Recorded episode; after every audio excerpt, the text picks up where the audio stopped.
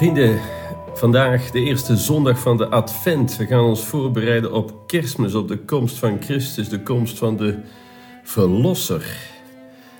Over welke komst gaat het? Jezus is gekomen in de tijd, we weten het. In het jaar, nou ja, tijd van de Romeinen, zo'n 2000 jaar geleden. Hij zal wederkomen in de eindtijd. Maar het belangrijkste voor ons is het hier en nu. Hij komt ook hier en nu. De verrezen Heer wil ons leven hier en nu delen. En de advent is vooral een voorbereiding voor die komst hier en nu. En hoe bereiden we ons daarop voor? Jezaja, hij is ons behulpzaam. We, lezen, we komen hem tegen in de eerste lezing van vandaag. Geen gemakkelijke kost, maar wel zo diepgaand en zo indringend en doordringend en zo de kern van alles rakend. Wat lezen we bij Jesaja? Het begint al dus. Op het einde der dagen zal de berg waarop de tempel van de Heer staat oprijzen boven alle bergen en uitsteken boven alle heuvels. Die berg, de berg waarop de tempel van de Heer staat, hè, waar, waar God zelf aanwezig is. Het hoogste punt. Jezus zou onze hoogste waarde moeten zijn in ons leven. Jezus zou het hoogste punt moeten zijn in ons leven waar alles op gericht is. En eh, laten we eerlijk zijn, de advent is daar een goede tijd voor om daar eerlijk te zijn tegenover onszelf. Wat is eigenlijk onze drijfveer? Wat, wat, wat is eigenlijk onze hoogste waarde? Dat kan van alles zijn: je carrière, je ego, je familie, fun, geld, noem maar op. Waar leidt dat toe? U mag zelf het antwoord geven. Waar leidt dat toe als dat de hoogste waarde is? Jezaja gaat verder. Alle volkeren zullen erheen stromen en talloze naties erheen trekken. Alle volken, laten we even kijken naar iets anders, naar jezelf, naar alle aspecten in je leven. Wat zijn dat? Emoties, hobby's, vrienden, eh, gedachten, ideaal, alles. Als het op Christus gericht is, als dat naar Christus stroomt, ja, dan zal er harmonie zijn in je leven. En dan, zegt Jesaja, dan zal Hij ons de weg wijzen en we zullen Zijn paden bewandelen.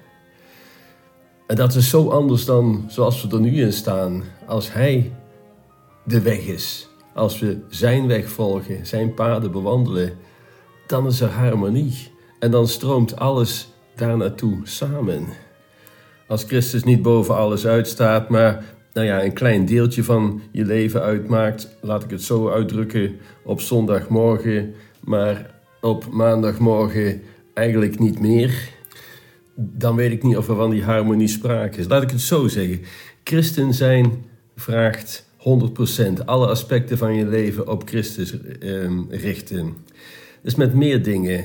Het is alles of niks. Hè, bekende voorbeeld: een vrouw is zwanger of ze is het niet. Ze kan het niet een beetje zijn. Je bent eerlijk of je bent het niet. Je kunt niet een beetje eerlijk zijn, dan ben je het dus niet.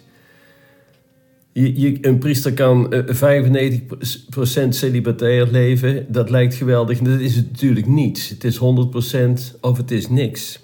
En zo is het ook met christen zijn. Het is alles of niks. Vergeet erbij niet hè, dat, dat uh, niet het resultaat, maar de inspanning telt, hè, het streven. De vraag van deze grote profeet Jezaja aan ons vandaag is op deze eerste adventszondag: is Jezus de hoogste berg in jouw leven? Is Hij waar je je op richt, waar je je ogen en je handen en alles op richt?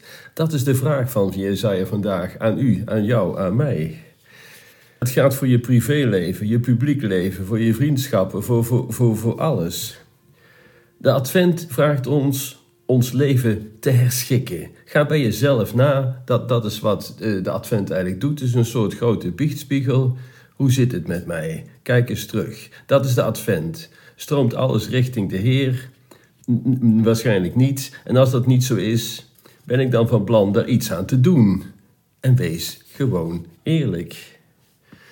Het is niet alleen maar strenge taal, er is ook goed nieuws. Wat zegt Jezaja?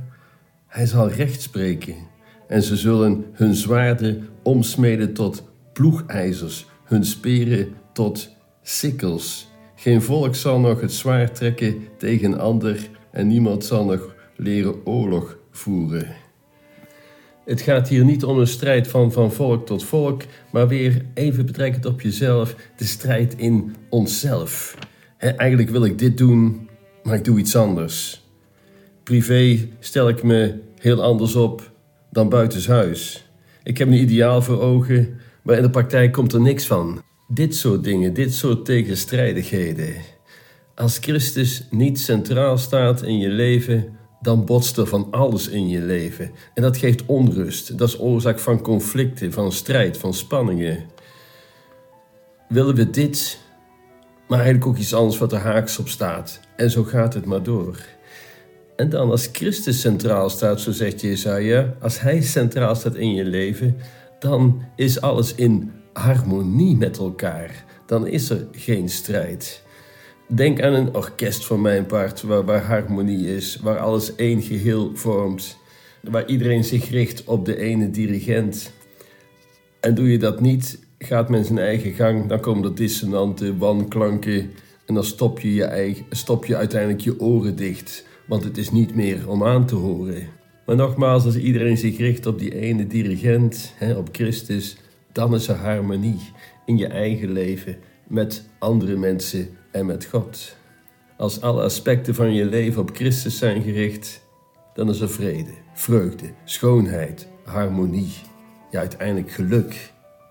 Als Christus centraal staat, dan zal de ene vriendschap niet conflicteren met een andere vriendschap. Dan zullen mijn woorden en daden overeenstemmen. Dan komt mijn privéleven niet in conflict met mijn publiek leven waar ik me anders opstel. Dat soort zaken. En vrede zal je deel zijn. En dat is wat Jesaja bedoelt als hij zegt: zwaarden zullen tot ploegschaarden omgesmeed worden. Dat wil zeggen, in plaats van conflicten, een zwaard dat, dat snijdt dingen door midden, dat leidt tot tweedracht, tot verdeeldheid.